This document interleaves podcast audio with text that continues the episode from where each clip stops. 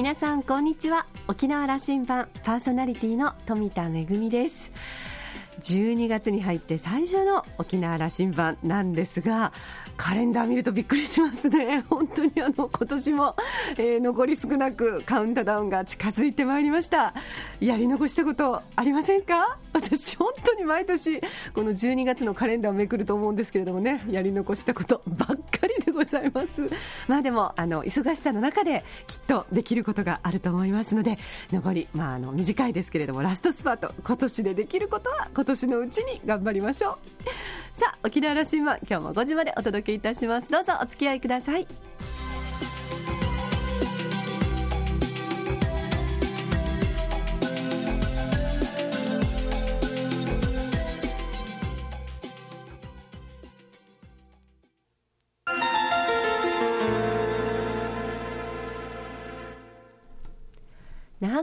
のどこかにあると噂のコーラルラウンジ。今週は JTB 沖縄代表取締役の宮島純一さんとラウンジ常連客で沖縄大学地域研究所特別研究員の島田克也さんとのおしゃべりです。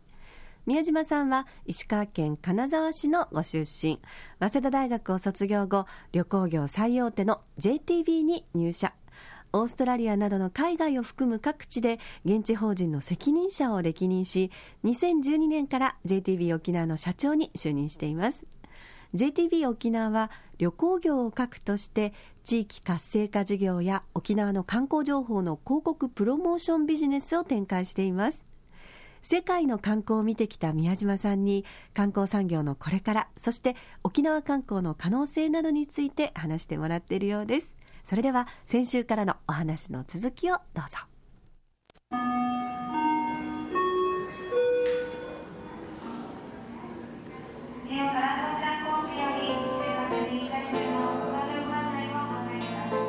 いや10年前ねあのよくニュースではどこに航路が開いたんってね、はい、もう大ニュースでしょ、1個開くだけで、はい、年に1個か2個開ききれば、これはもうよく頑張ったっていう話だったんですけど。もう毎月のように新しい飛行機が飛び始めてるって話。まあ、韓国は5社ですか、うん、中国も4社か5社入ってますね。台湾も3社くらい入ってますでしょいわゆる中国、韓国、台湾、香港で今85%です、うん、それは今 LCC というブームで増えてるんですけど僕はこれがずっと続くかどうかってやっぱり危惧してますね、やっぱり彼らの今の目的は中国の方はショッピング、次のリピーター化してくれるかどうか。そして彼らはやっぱ飽きやすい、LCC という航空会社はいわゆる儲かるところにはどこでも飛ばします、儲からなかったらすぐ撤退します、今今沖縄に人がもう集まってしょうがないから全部 LCC してきますけど、それは塩が不況に撤退していく国も見てますから、やっぱりこれからですね勝負は、あのそういう意味ではその、まあ、これ10月だったかな、えー、JTA の丸川さん来てくれて、はい、自分たちのエアラインは、うん、あのフルキャリアは、はいきつい時も、うん、あのちゃんとずっと飛び続けることが自分たちの一番の責務なんだとそうなんです。そのこと。あの宮島さんもフルキャリアをちゃんと引っ張ってこないといかんぞというふうにおっしゃいますね。私の持論はですね、あのまずし今飛んでる航空会社で本当のフルキャリアって、まあ、ギリギリ言えるのが中国東方航空と台湾の中華航空。この2社ですね、あと韓国ですと大韓航空っていうのはメインですね、うん、シンガポールはシンガポール航空タイはタイ航空マレーシアはマレーシア航空香港はキャセイ航空なんです、うん、一切入ってません。ナショナルキャリアは入ってきますとやっぱり国対国の枠がありますから、そう簡単に撤退しませんし、しっかり運んでくれるし彼らは C クラスの席もファーストクラスの席もあり、またボディに貨物を積んでくれます、そのキャリアが入ってくると例えば分かりやすく言いますとまあ、タイ航空シンガポール航空に大きな力入れてますシンガポール航空が入ってくるとしましょう、うん、シンガポールをハブとしてシンガポールから世界中飛んでるんですよ、うん、イギリスもフランスもアメリカもオーストラリアも、と彼らはシンガポールで乗り換えてまっすぐ沖縄入ってくれるんですよ。これハブハブって分かります、はい、自転車の車輪の真ん中でこういろんな方向にこう出てる。これハブって言うんですけどそのハブを利用するためにはナショナルキャリアでないとダメです、うん、LCC はシングルの行き帰りはできますけど欧米人拾ってこれませんね、うん、そのハブにそのナショナルキャリアでつながっておけばそこからのつながりも全部つながっているようなものだということなんですよね。シンガポール航空はそれはヨーロッパもそのまま飛んでいってるわけですからね。飛んでいってます。タイ航空もそうですしキャッセイ航空もそうです。シンガポールが来年の課題じゃないですか。飛べるかなと。今チャンギ空港にこの前も私あのシンガポールへあの知事さんたちの随行していきましてねあのシンガポール航空に飛んでほしいという、あのやっぱり知事さんも熱心にあのお話しされてました。でもやっぱりこの沖縄の持ってる一番弱みがですね県がつながってないということです。他の県のお客が取れないということなんです。例えば石川県の私石川県の出身の小松空港という空港には福井の方も富山の方も滋賀の方も利用してもらいます。そうすると総人口が石川県110万ですけど総人口7800万の需要がある沖縄沖縄の需要がないですよね、うん、そうするとシンガポールかシンガポール航空の期待するのは日本人の需要なんですよ。シンガポールからも客も送客するが、うん、こっちからも出ていくということが起きたときにそうです。あのキャリアを来るわけですね。そうなんです。ですからなかなかこう那覇空港に入ってくるナショナル空港を説得するには、やっぱり沖縄に何かビジネスがあるとか、うん、工場があるとかそして出張のビジネス客が望めるとか、うん、そこなんですよ。それで今我々が力入れてるのは MICE ビジネス MICE リゾート MICE っていうんですけどいわゆるコンベンション会議等をですね沖縄でやると。なると世界中の方の establish が来る。彼らは C クラスファーストクラスで来る。奥様連れて来る。ですのでやっぱりここの生き残り道は MICE じゃないかなと。それもリゾート MICE って言いましてね、うん、マイスマイスの会に出た後はリゾートを楽しむ。そういう観光地が今世界では人気なんですよ。やっぱり典型的なのはハワイとかですね。タイのプーケットとか。700万800万人が来る社会までは沖縄社会もやってきたと、はい、これはまああの楽しみに来ると、えー、いわゆるツアー客旅行客で来るようになってきた、はい、そこから次のステージにはそのマイス。マイス。今やっぱり今コンベンションセンターがですね、まあ、この前ちょっと余談ですけどこの前あのサザンオールスターズさんを、うん、あの一緒に JTB も協賛してお呼びしたんですけど3300名しか入らないんですよ。あそこは着席でないとダメなんで3300しか入らないです。その前横浜スタジアム1万1000あるんですよ、うん、サザン桑田さんはのアミューズは沖縄じゃ絶対ペイできないからやりたくないと。飛行機結婚の危険もあるしで機材を船で運ばなきゃいかんですよ。と前後10日間小田さんコンサートできない。それでも小田さんはなぜ来てくれたか。ファンが待ってるから。12年前のから来てないと。俺はどうしても行くんだって来てくれたんだけどやっぱり8000名規模入らないともう福山さんも来てくれませんわ。うんうんあのでまあ、沖縄も計画を作って、えー、えー、4年後にはオープンさせるためのはい、あの上がり浜に、はい、あの計画には宮島さんもいろんな意見出しておられますよね、はいはい、機能させなきゃいかんですね、あれをね。今、あそこでね、あの5万人規模と2万人規模、いろいろ議論してますけれど、うん、やっぱりどの客層のマイスの中のどれを狙うのかで全然規模が違うんですよ。ミーティング、会議、インセンティブ等は十分なんですけど、そこで見本市をやろうとなると、ちょっと狭いのかなと。だったら、そういう大規模なイベントとかコンサート、そしてまあ、日本でね、一番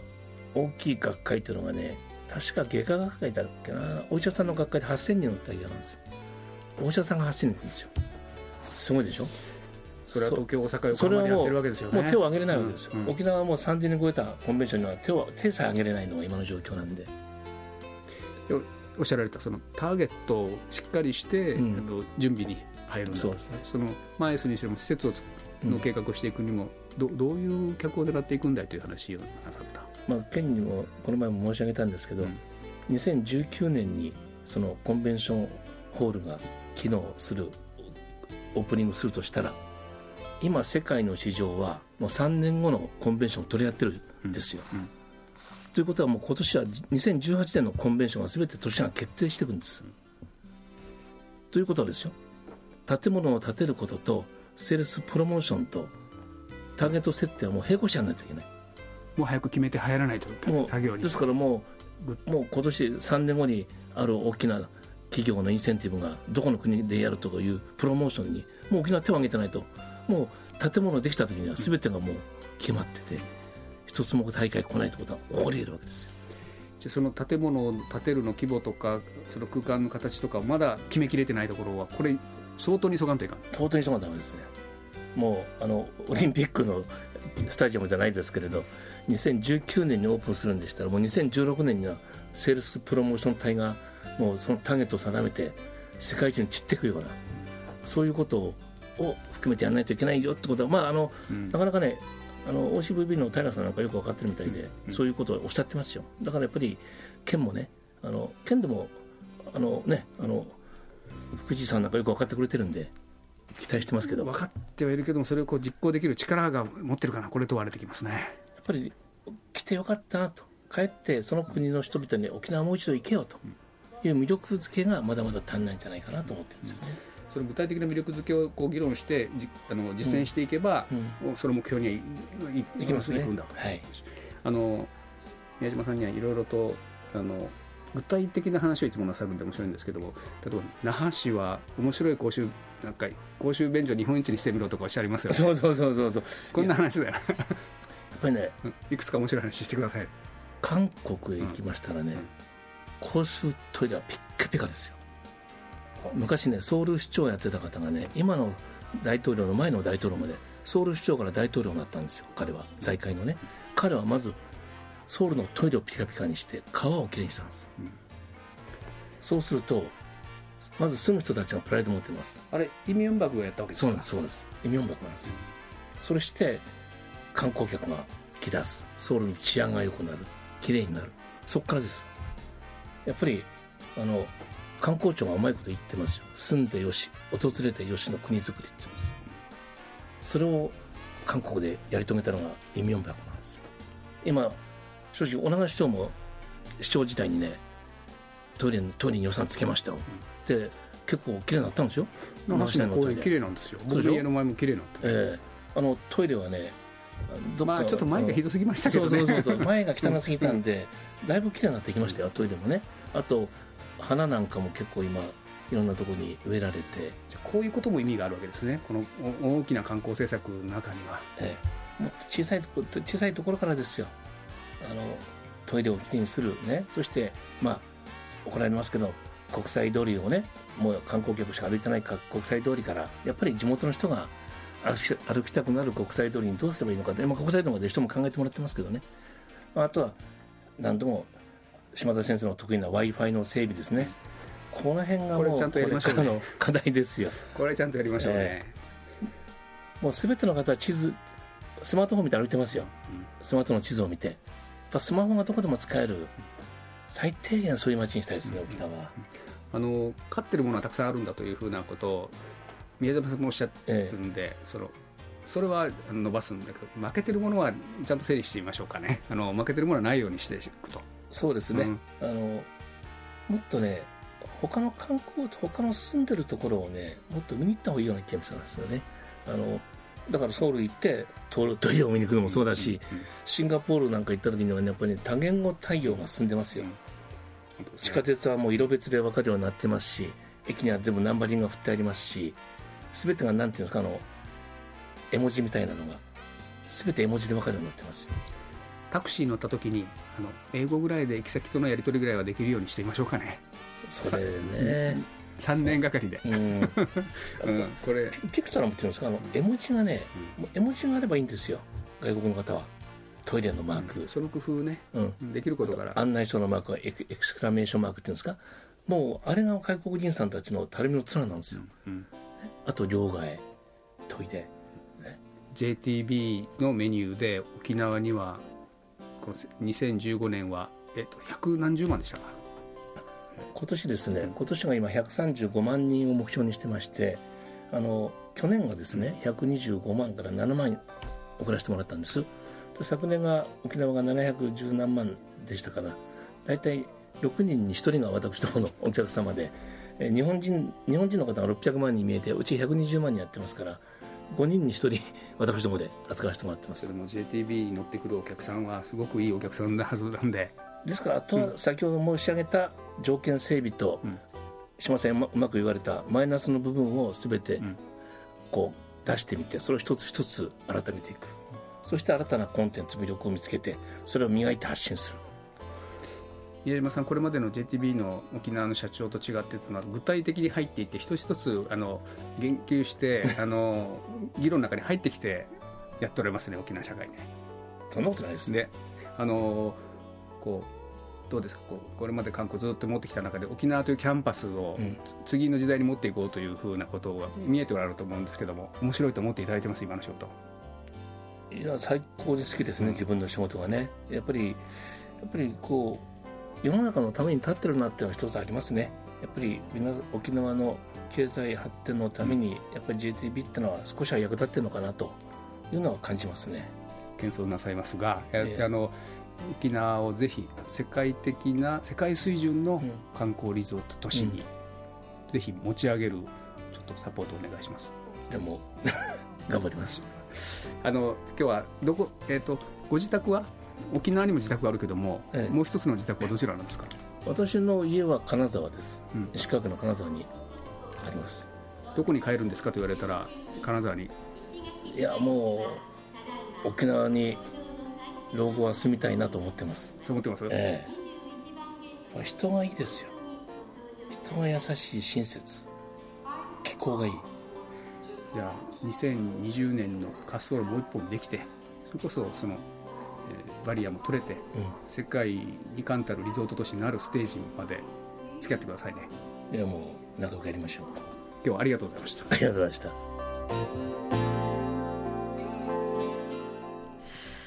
えー、沖縄が、まあ、世界水準の観光地となるまでしっかり付き合ってくださるという、なんか宮島さん約束を、えー、してくださいましたけれども、いろんな提言がありましたね。えー、まあ、あの、フルキャリアの、まあ、ナショナルキャリアを就航させるんだと。それから、まあ、あの、個人の方、団体の方、修学旅行の方、いろんな観光のスタイルがありますけれども、それに加えて、えー、マイス、マイス、それから、まあ、会議や、えー、まあ、見本市、学会などのね、えー、招聘も頑張っていこうと。えー、それから、まあ、本当にあの、小さなことでは街がきれいになること、Wi-Fi を整備すること、えー、多言語対応にすること、あの、やるべきことってたくさんあると思うんですけれども、これから沖縄がコツコツとやっていけばきっと、本当にあの、世界の方がお見えになるような、そんな観光地になることは夢ではないというお話でしたね。えー、宮島さんは着任4年目、えー、島田さんはですね、宮島さんへのお願いとして、これからも JTB のノウハウをますます沖縄に注いでくれることを期待したいということでした。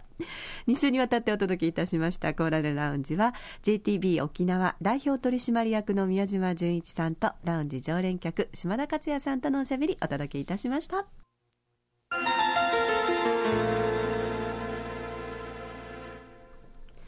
めぐみのあしゃぎだよりのコーナーです。今日は舞台公演のご案内ですよ。えー、18日の金曜日、国立劇場沖縄小劇場でボトルメールという作品の公演があります。えー、2013年に香港、台北、それから高尾で初演をいたしまして、えー、その後ですね、えー、私の地元であります八重瀬町での公演と、それから、えー、韓国のプサンやソウル、昨年は、えー、イギリスのスコットランド、エジンバラでの公演、そして今年はですね、南フランスのアビニオン演劇祭での、えー、公演ということで公演を重ねてまいりました。えー、今今年のですね、私のあの、舞台の方での仕事納めの公演になりますけれども、えー、ボトルメール、琉球芸能と、それから横浜にあります老舗の影劇団かかし座の、えー、皆さんによります影絵の、えー、コラボレーションということになります。えー、チケットすでに発売されておりまして、県内各プレイガイド、それから国立劇場沖縄のチケットカウンター、えー、それからですね、えー、ネットの方で、えチケット購入することもできますので、えー、マグネットコンテンツと検索して、ホームページからネットでのチケット購入もできます。12月18日金曜日、国立劇場沖縄小劇場でボトルメールの公演があります。ぜひ舞台でお待ちしております。めぐみのあしゃぎだよりのコーナーでした。